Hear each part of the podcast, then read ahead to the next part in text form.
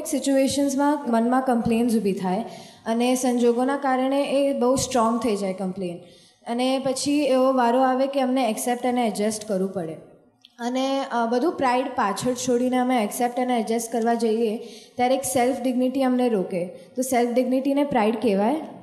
હા, પણ એડજસ્ટ, હું એડજસ્ટ થઉં છું, મારો અહંકાર બાજુ મૂકીને. એ પાછો બીજો અહંકાર કરીએ છે. પણ છતાં એ સારો છે. ભાઈ એડજસ્ટ તો થયા.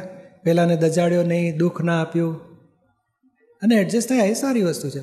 પણ હેતુ સમજવા જેવો છે કે મારું માન, હું એડજસ્ટ થઈશ ને, તો મને મારું માન બાજુ નહીં, એ ઓગળે છે ઉપરથી.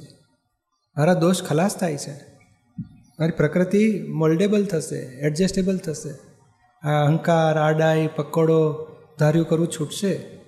સામાન્ય એડજસ્ટ તો થવું જ જોઈએ.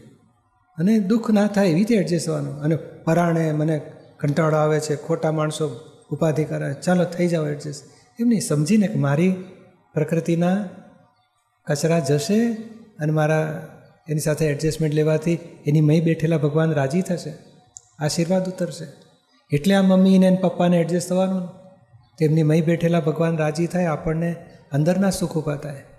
અને આપણે એડજસ્ટ કેમ નથી થતા? આપણો મોહ આપણું ધાર્યું કરવું, આપણી આડાઈઓ મને નથી ફાવતું, મને નથી ગમતું.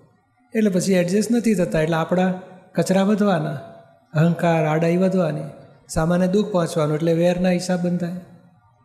અને શાંતિ રહી નહીં, સુખ જતા રહ્યા આપણા.